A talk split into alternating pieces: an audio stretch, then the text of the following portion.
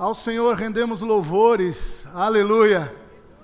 Não há outro Deus além do Senhor, o Deus da nossa salvação. Ao Senhor oferecemos as nossas vidas. Ao Senhor oferecemos os nossos talentos naturais. Ao Senhor oferecemos os talentos, os carismas, tudo para o Senhor, para a glória do Senhor, para o louvor do Senhor, para a alegria do Senhor, para que o Senhor abra esse sorriso gostoso para todas as comunidades do Senhor que estão espalhadas pela face da terra.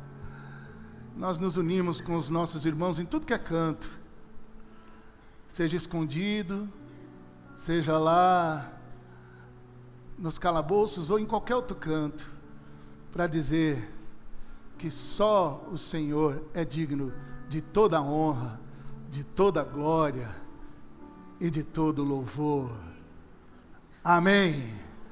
Amém? Amém. Aleluia.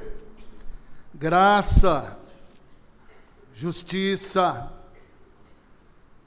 paz e bem da parte de Jesus de Nazaré sejam com todos e todas, sem ninguém ficar de fora. Amém? Vamos ler o texto que li domingo passado. Dentro do calendário litúrgico, nós ainda estamos dentro desse período de Natal. É verdade, ainda vale falar Feliz Natal. E vamos ler Mateus 2. Você sabe que duas características me levam quando eu vou e leio o texto bíblico, principalmente do Evangelho. Primeiro, eu tento me colocar no lugar de algumas das personagens. Você vê que eu já me coloquei, inclusive, eh, no lugar de uma das ovelhas das 99. Não da que foi daqui, a que foi perdida, eu já me coloquei no lugar. Mas eu já fiquei no lugar das 99. Eu faço essas elaborações. Eu sempre procuro entrar dentro da história. E isso me encanta, me faz muito bem. E hoje eu vou entrar na história numa personagem assim complicada mas vamos chegar lá. Ok? Mateus 2. Jesus nasceu na cidade de Belém, na região da Judéia, quando Herodes era rei na terra de Israel. Outra coisa que eu também gosto quando eu leio a Bíblia é de pesquisar na história, o contexto histórico, o contexto geográfico, contexto geopolítico, o contexto, quando foi que aconteceu, de que jeito aconteceu, como é que era no povo de Israel, como é que era fora do povo de Israel. Eu gosto de pesquisar, de olhar, para poder aprofundar no texto, para poder entrar no texto, para tentar interpretar o texto de um jeito direitinho, sabe por quê? Porque a gente costuma, muitas vezes, como pregador, us, é, entrar, é, usar o texto como pretexto para alguma coisa que não está no texto, para que a gente invente um jeito de, usando o texto, dominar vocês. Então a gente tem que exorcizar esse espírito que domina os púlpitos do Brasil, fazendo com que o povo preste atenção, entre no texto, olhe o texto, veja o contexto, para não usar o texto como pretexto e nunca mais voltar para o texto. Tá certo? Então ele lá. Tem muita história, tem ambiente. Não fique pensando que só tem anjos cantando glória a Deus nas alturas, pastorzinhos alegrinhos, é, quase que saltitantes quanto as suas ovelhinhas. Não fique pensando que só existe cantatas de anjinhos no momento do Natal. Existe muita crueza histórica, existe muita densidade geopolítica, existem muitos movimentos e muitas conexões da vida como ela é, naquele tempo, naquela história, que a gente tem que chegar, olhar, aterrizar, prestar atenção. Que é chamada de teologia contextual.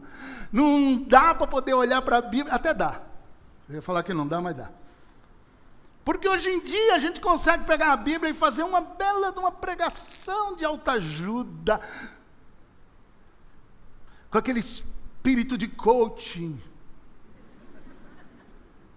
Mas os textos bíblicos, para quem estuda com seriedade, não dá para poder ser coaching o tempo todo. Não sei se você me entende. Dá não. Só nesse primeiro versículo aqui já dá ruim para quem quer ser coaching. Olha só que loucura. Jesus nasceu na cidade de Belém. Belém, Belém, Belém, Belém. Uma cidade que não existia no mapa. Se fosse querer colocar Uber para poder chegar lá, o Uber não chegava. Belém, casa do pão. Na região da Judéia, eita Judéia, quando Herodes era rei da terra de Israel. Nesse tempo, alguns homens que estudavam as estrelas vieram do Oriente e chegaram a Jerusalém e eles perguntaram: onde está o um menino que nasceu para ser o rei dos judeus? Olha o rolo aí. Perguntando para um rei: onde está o um menino que nasceu para ser o rei dos judeus? Quando o rei já tem todas as ideias, pelo menos para o seu tataraneto, de que quem seria rei ali seria só a turma da grife e da marca Herodes.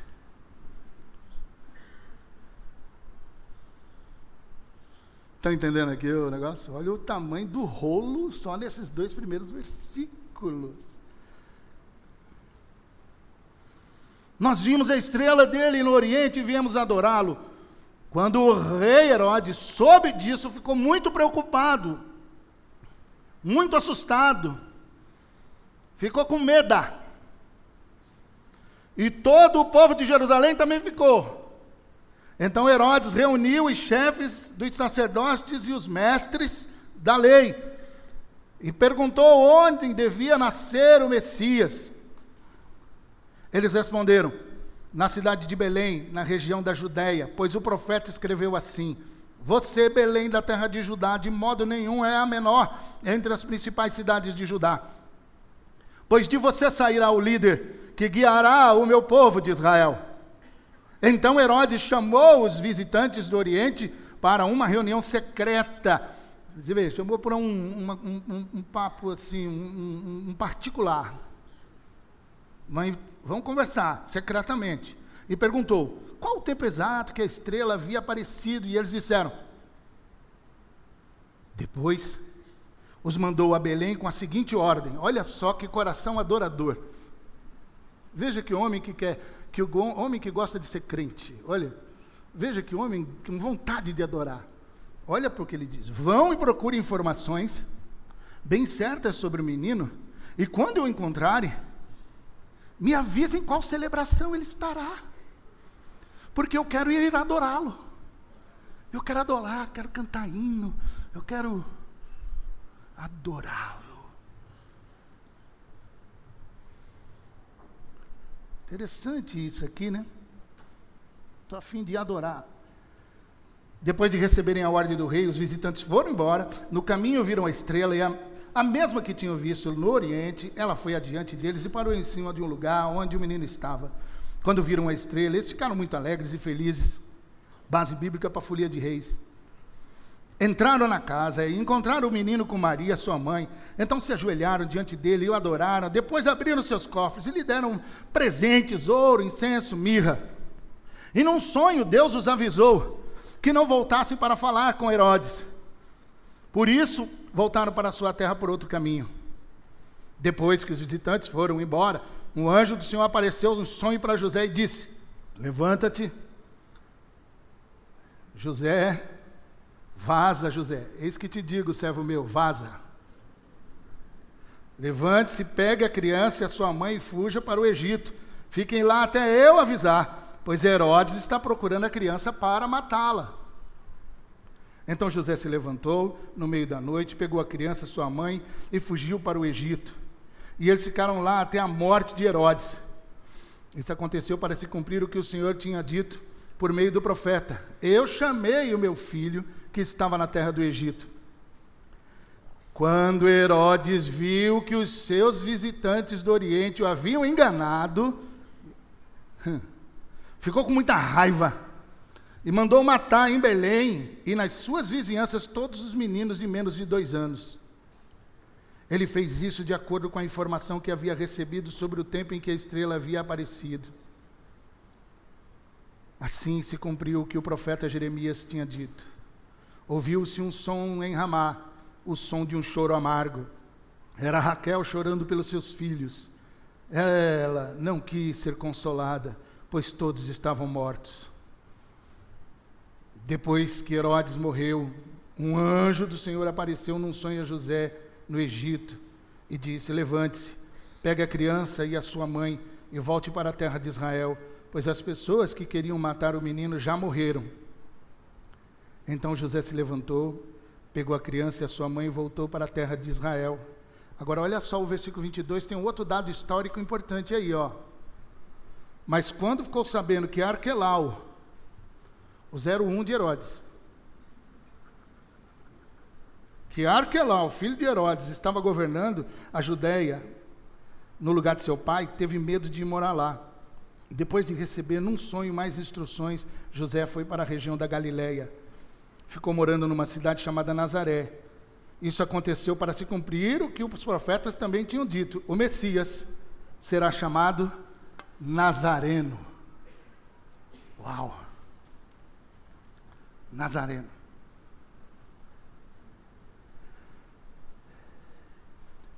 Esse aqui é o Herodes o Grande. Mas para isso você tem que dar uma voltinha para poder entender direito em como é que esse grande fica grande e surge na história de Israel e do mundo ali. A família dos Macabeus em resistência a, ao Império Grego, um dos generais do Império Grego, que disputava a região, os Macabeus se levantaram, depois de muita blasfêmia feita por aquele pessoal, que na verdade queriam impor a sua cultura. E os macabeus se revoltam contra o governo de Seleucida, o Antíoco Epifânio, olha que nome bonito. Assim os macabeus se levantam para resistir toda aquela tentativa grega de helenizar os judeus, de helenizar a religião, de helenizar a cultura, de helenizar o jeitão de ser povo do povo judeu. Mas eles resistem, e aí grande, a grande revolta dos macabeus, a grande resistência dos macabeus, é interessante porque na história do povo de Deus, Deus ele, tá do, ele tem lado. Sempre teve lado. Engraçado, ele está sempre do lado da resistência.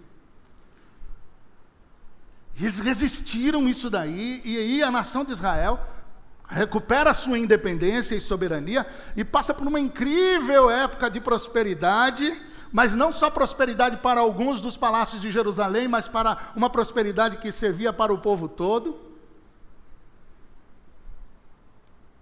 E também por uma renovação espiritual, sob a dinastia dos Asmoneus, que eram descendentes dos Macabeus. Com o tempo, os judeus e os seus líderes, principalmente, não resistem à helenização do mundo todo. E o quanto a Grécia impunha aos povos todo o querer e todo o efetuar do império grego, do mundo grego, com a sua língua, todo mundo falando grego, com a sua cultura, toda a cultura grega impregnada em tudo que é canto, com seus costumes, sua religião, filosofia, economia e política, não resistiram. E aí a nação de Israel passa a ser só mais uma peça manipulável no tabuleiro da geopolítica internacional da época. Esse é o contexto. Nesse clima de subserviência e manipulação internacional aparece um cara, um edomita chamado Antiprato II, que nada mais é, nada menos é do que o papai do Herodes o Grande.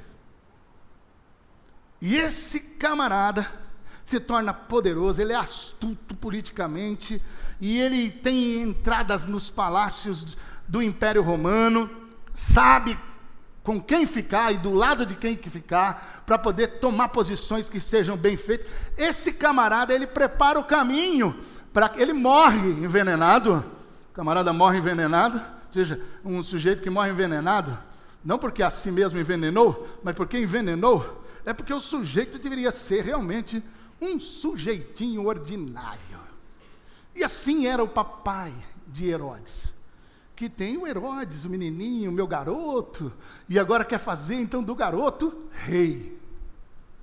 Combinou com Roma, acertou com o general Marco Antônio, que falou com Otaviano, o imperador, mesmo depois da morte, veja como esse cara era influente, mesmo depois da morte, tudo muito ajuda, ajeitadinho, tudo muito ajustado, para quê? Para que Herodes fosse rei na Judéia. E aí, hum, um descendente de Esaú, daí Edomita, foi posto como rei de Israel no ano 40 a.C. No primeiro momento dele, é interessante isso, meus irmãos. Ele usa bem a aliança com Roma. E os seus primeiros dez anos de governo, ele tratou de garantir o controle total das terras e dos territórios que ele era rei. Com o quê? Com construções fortificadas e monumentais. Buscando o quê? Buscando fortalecer a economia a segurança nacional para se consolidar no poder. É esse camarada que cria, que constrói o magnífico templo que foi chamado o Templo de Herodes, que foi uma continuação, uma expansão do segundo templo ali de Ageu, do povo de Deus. Mas ele construiu também o porto de Cesareia, um porto magnífico, extraordinário, bem localizado, que hoje está numa cidade linda, com um traçado urbano fantástico. Mas naquela época, o porto de Cesareia era um porto extraordinário para poder fazer com que os negócios e o comércio fossem adiante. Ele também construiu o forte de Massada, que até hoje é visitado de maneira extraordinária, o Forte de Massada, um lugar inexpugnável, até que o décimo comando dos romanos foram lá e tomaram aquilo ali, com não sei quantas dezenas de soldados romanos preparados para a guerra, para poder pegar lá mil pessoas, mais ou menos. Lá em Massada é que depois, décadas depois, uma rebelião, uma resistência dos zelotes ao Império Romano, fica ali, naquele lugar, resistindo e resistindo. Mas ele construiu também um negócio chamado assim, ó, Herorium. Você vê que tudo tem a ver um pouco com o nome dele. Herorium. Que era um palácio fortificado. Então, nos primeiros dez anos dele, ele fez um jogo bem feito para poder se consolidar. Só que aí, nos últimos dez anos, ele começou a adoecer, ficou possuído por uma paranoia megalomaníaca e envolvido em controvérsias, em crimes. E aí, muitos historiadores dizem até que ele mandou matar os filhos um dos filhos que iria ser, que seria aquele que ele tinha escolhido, porque ele, ele tinha escolhido quem seria o filho que ficaria logo depois dele. Então ele escolheu, depois desescolheu, escolheu, desescolheu, escolheu, desescolheu, escolheu, desescolheu, escolheu, desescolheu, matou. Veja que papai. Veja que papaizinho. Tanto que César Augusto, o primeiro imperador romano, frequentemente dizia o seguinte: é mais seguro ser um dos porcos de Herodes do que ser um filho dele.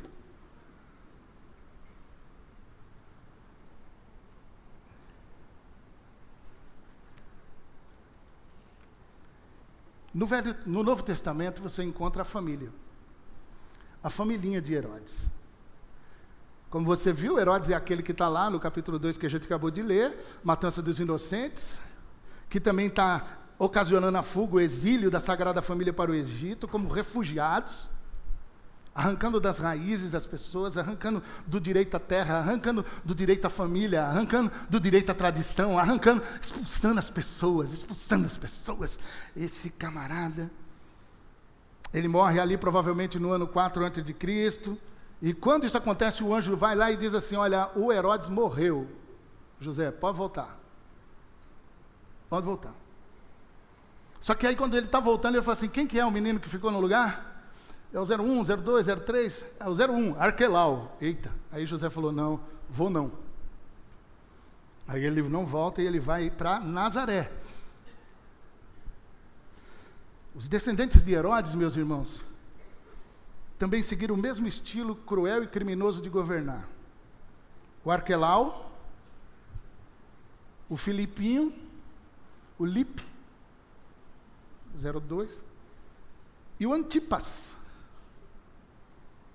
bem conhecido no julgamento de Jesus na crucificação. Aquele lá é o Herodes Antipas. Mas você sabe que esse negócio de coisa boa passa de pai para filho, para neto, mas coisa ruim também passa de pai para filho para neto. Então, os netos de Herodes aparecem também na história do livro de Atos dos Apóstolos. E ali está o netinho, lindo, Herodes Agripa. Cara muito legal que mandou matar Tiago e mandou prender o apóstolo Pedro. Veja como essa coisa, ela é, assim, está no sangue.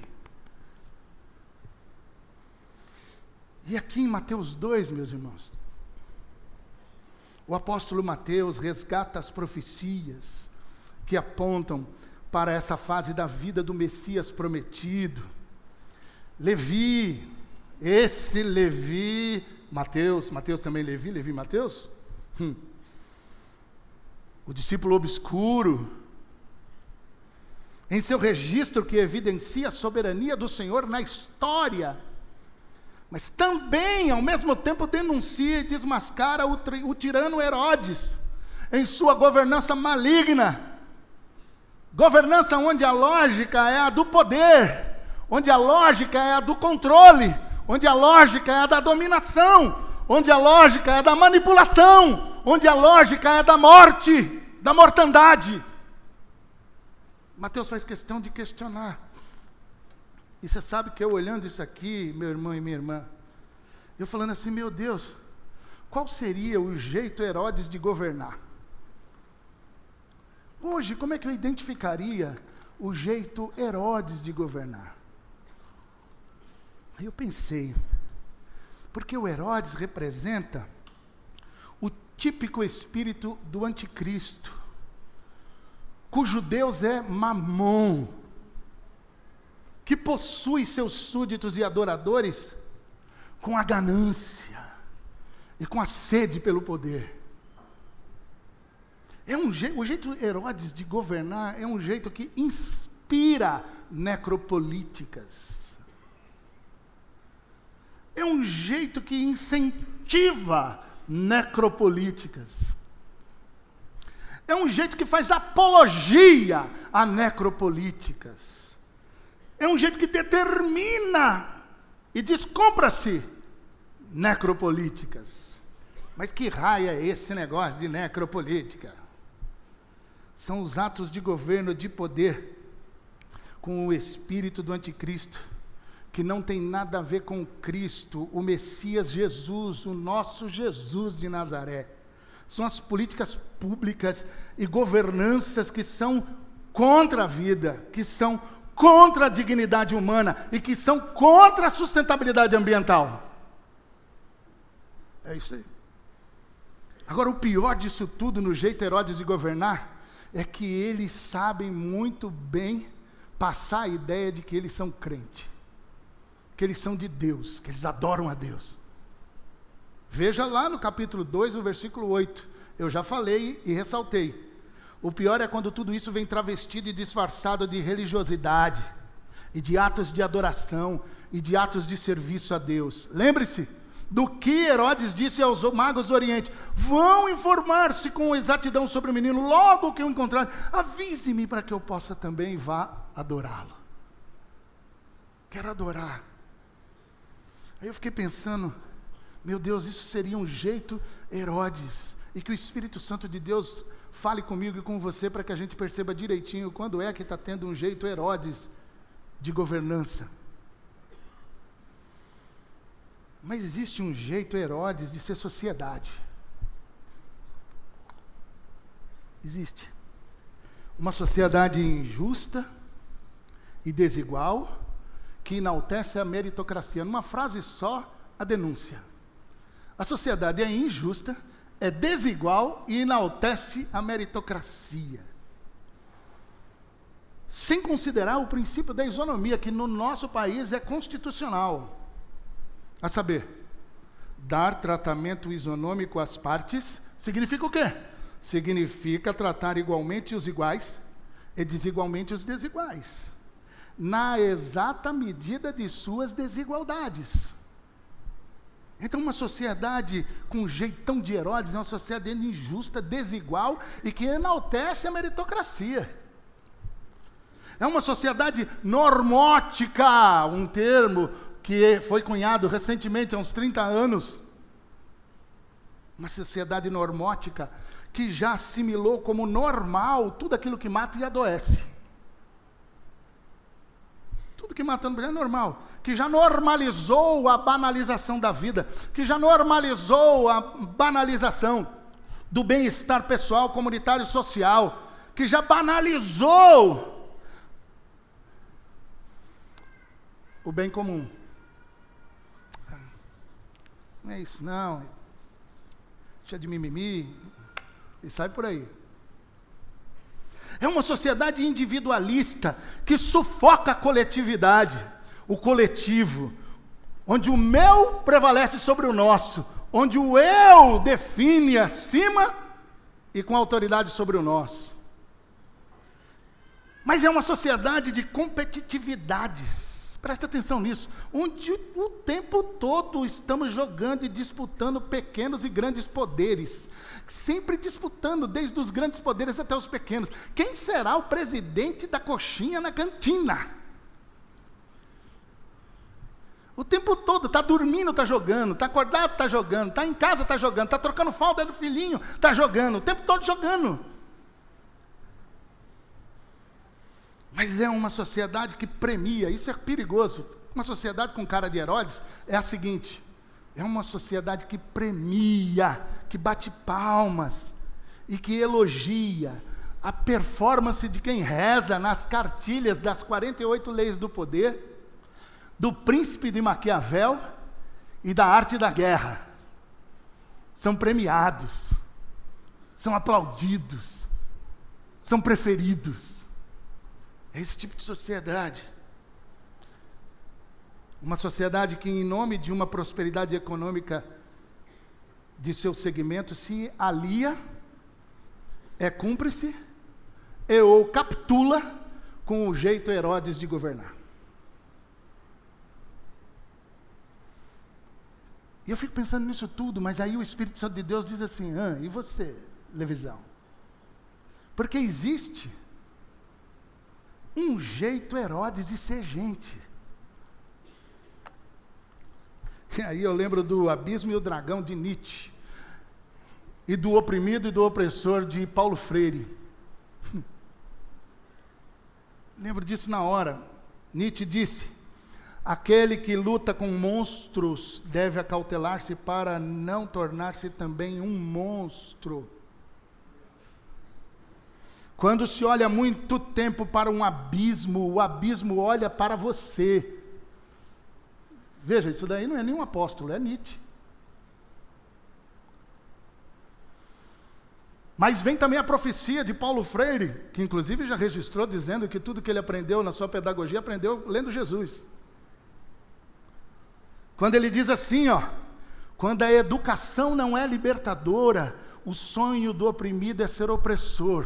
Eu quero parafrasear dizendo o seguinte: quando a pregação não é libertadora, o sonho do oprimido é ser opressor. Quando o louvor não é libertador, o sonho do oprimido é ser opressor. Quando o jeito de ser igreja não é libertador, o sonho do oprimido é ser opressor.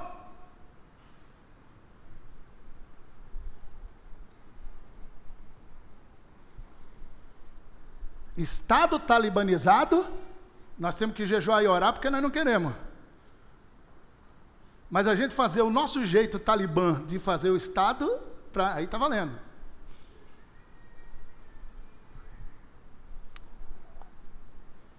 Mas quem me pega forte nessa história de Herodes e pesado é Anselmo Green.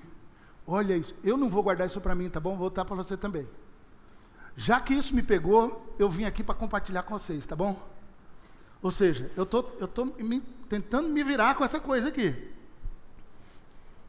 Anselmo Green diz assim: Você, aí falou para mim, você, televisão, então eu estou dizendo você, tá? Você, seja quem for você. Você certamente conhece um Herodes em você. Ixi, na hora que eu que eu li isso pela primeira vez, eu falei assim: Eita Jeová!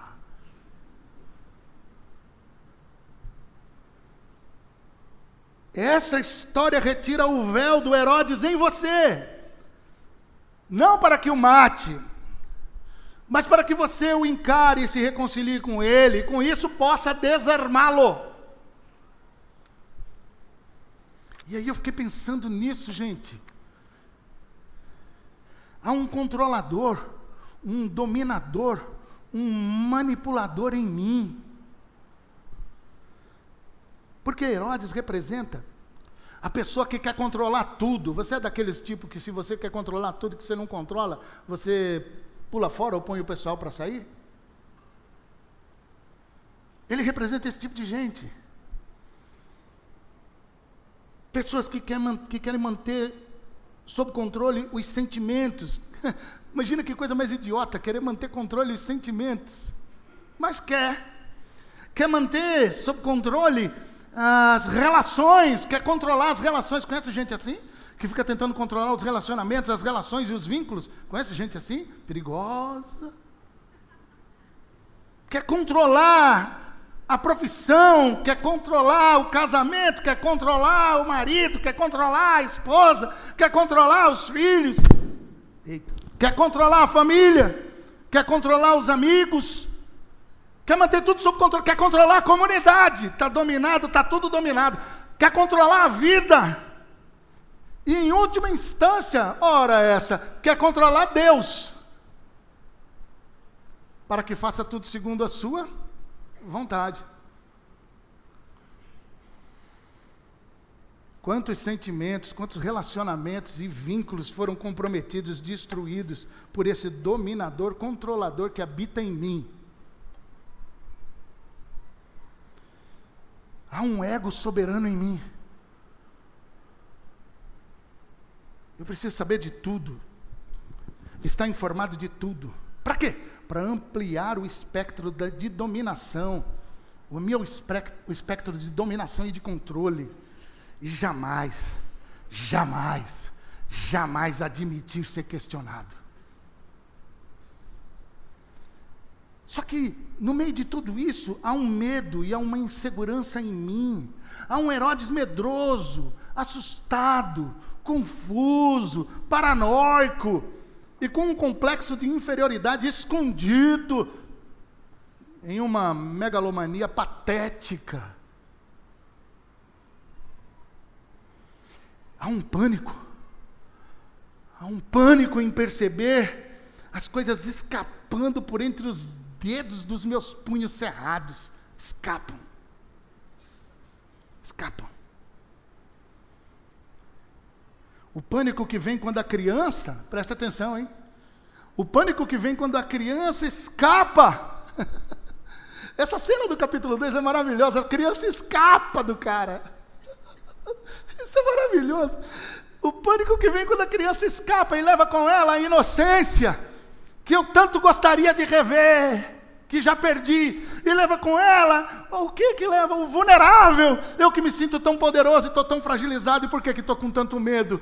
Que leva embora o terno, acabou a ter, nem sei o que, que significa ternura, já não sei o que é isso. A criança escapa e leva embora tudo isso. A criança leva essas coisas que eu não tenho controle, não consigo controlar. Quem vai controlar a ternura? Quem é que consegue controlar a inocência? Quem é que vai controlar o vulnerável? Não tem controle nisso. O pânico me enche de ódio quando a criança escapa e leva com ela a vida, leva com ela o novo, leva com ela o futuro, leva com ela o imprevisível que eu jamais possuirei jamais possuirei. E muito provavelmente se voltará contra mim um dia. Está vendo o tamanho do buraco que eu entrei quando eu comecei a meditar nisso aqui? Indo para o final.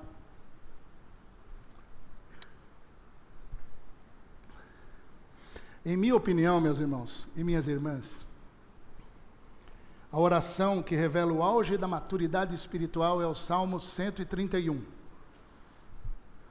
você quiser ir lá, vale a pena. A oração que para mim É a oração que revela o auge da maturidade espiritual, é o Salmo 131. E lerei na Bíblia a mensagem.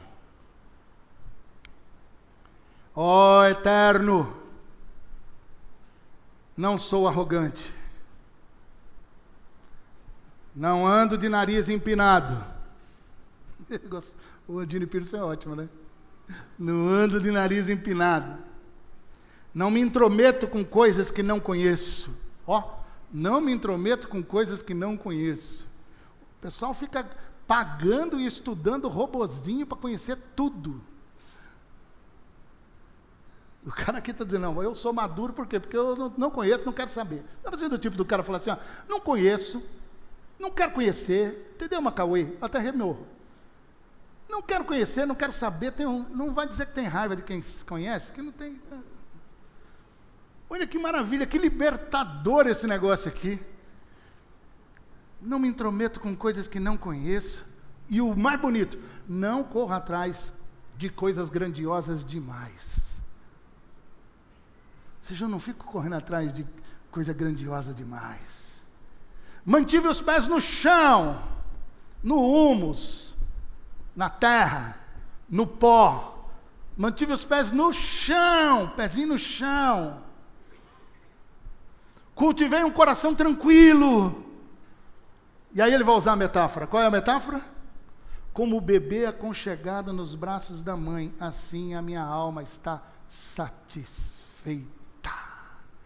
Ah, que maravilha quando você percebe que você já está satisfeita que você já está satisfeito, que você não precisa gastar suas energias, destruir as suas amizades, acabar com a sua saúde por conta dessa insatisfação satânica e demoníaca que toma conta de você. Você já está satisfeito. Estou de boa. O demônio da gula existencial não está mais me possuindo.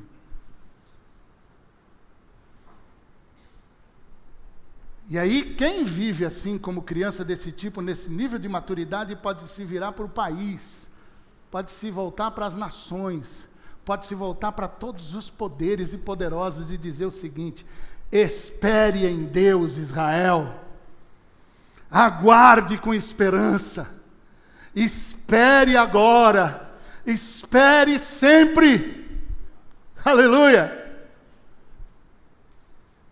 Nós aprendemos com Jesus que o paradigma do reino dos céus é a criança. Suspeito que a referência de desenvolvimento pessoal, profissional, espiritual, ou seja lá qual for o al, é a criança. Criança.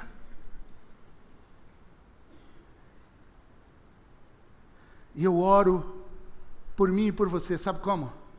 que a criança pirralha, pirralha, que a criança pirralha que há em mim enfrente o meu Herodes, que a pirralha que há em você enfrente o seu Herodes, que a pirralha que há em mim enfrente o meu Herodes e todos os Herodes, onde eles estiverem.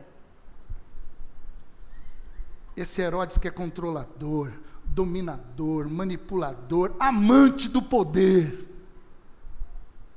Que a criança pirralha que há em mim conteste, resista, desmascare e denuncie o meu ego infrado. E todos os egos, os egos soberanos que existirem. Que essa criança que a gente possa cantar assim, eu vi o menino correndo, né? Aquele hino maravilhoso. Que a criança pirralha convoque, olha aí, o mais íntimo do meu ser. Para quê? Com uma convocatória de esperança. Ele é poderoso, mas tem esperança. Eles são poderosos, mas tem esperança. Eles estão no domínio, mas tem esperança. Eles estão no controle, mas tem esperança. Eles são manipuladores, mas tem esperança. A esperança espera Israel no Senhor, espera Brasil no Senhor, espera agora, espera sempre, espera no Senhor. Isso é que tem que ser anunciado pela criança que escapa. Ai, que coisa linda. Que eu ouço a voz que insiste comigo afirmando o seguinte: há um outro jeito de viver, gente, pelo amor de Deus. Há um outro jeito de ser gente, pelo amor de Deus. Há um jeito honesto, autêntico, coerente, admirado grato, inocente e puro, que é o jeito da criança. É um jeito. E é fantástico. É libertador viver de modo puro e permeável, autêntico e em harmonia com o seu verdadeiro ser, reconciliado com a sua história pessoal. E você sabe que toda vez que eu vejo esse texto, eu fico me divertindo. Que eu acho que eu me divirto junto com os anjos. Por quê? É fantástico ver a criança e a pirralha escapando de Herodes. Já viu criança que corre rápido e que a gente que é muito antigo, já, já tentou pegar criança assim, quando quer, quando ainda o pirralho é aquele que ainda quer te tirar uma onda ainda, que você fica lá passando vergonha, tentando pegar, principalmente no shopping, quando você está lá, ele está afim disso, daquilo, você quer pegar um leque. Já viu criança rapidinha? Já viu criança rapidinha? Criança speed racer? Já viu? Bip, bip, né? Não sei, vocês os mais antigos sabem do que eu estou falando. Bip, bip. Criança, bip, bip. Fum. que maravilha! Meus irmãos, as crianças são mais leves, elas correm mais, Baruque. As crianças são muito mais leves, muito mais espertas, elas correm rápido. Que delícia! Perceber toda vez que tiver um Herodes de uma criança, a criança aqui, ó, vazando. Não é delicioso? Que em 2020 tudo que for criança em mim escape. que em 2020 tudo que for criança em você escape. Que em 2020 tudo que for criança em nossa comunidade escape.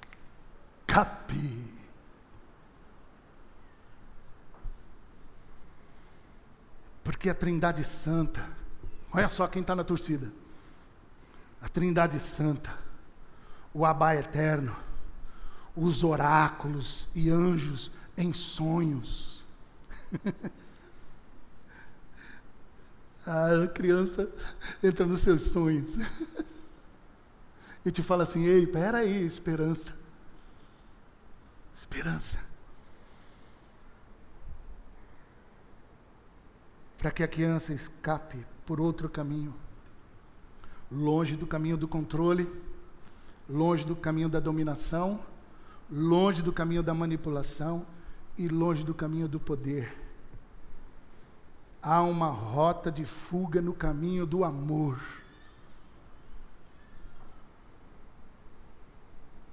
Eu curto alguns clichês e eu queria usar um com você hoje. Sabe qual é? Clichêzinho de Natal que eu curto. Que a criança Messias possa nascer em você.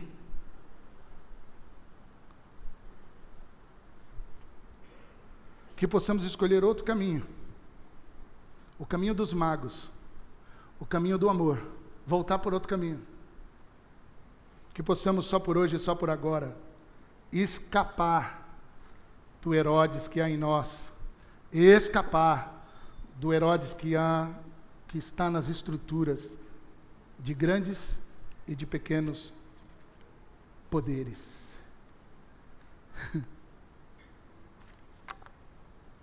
De novo e mais uma vez.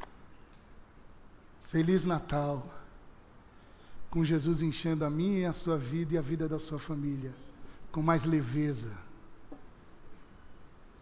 pelo caminho do amor, pela opção extraordinária do Deus que faz o seguinte: eu encarnei para dizer que Herodes é fichinha para criança. Todo Herodes não consegue pegar uma criança. Que Deus ajude a mim e a você. Que 2020 seja um 2020 com essa pegada. Em nome de Jesus. Beijo bento coletivo. Amém.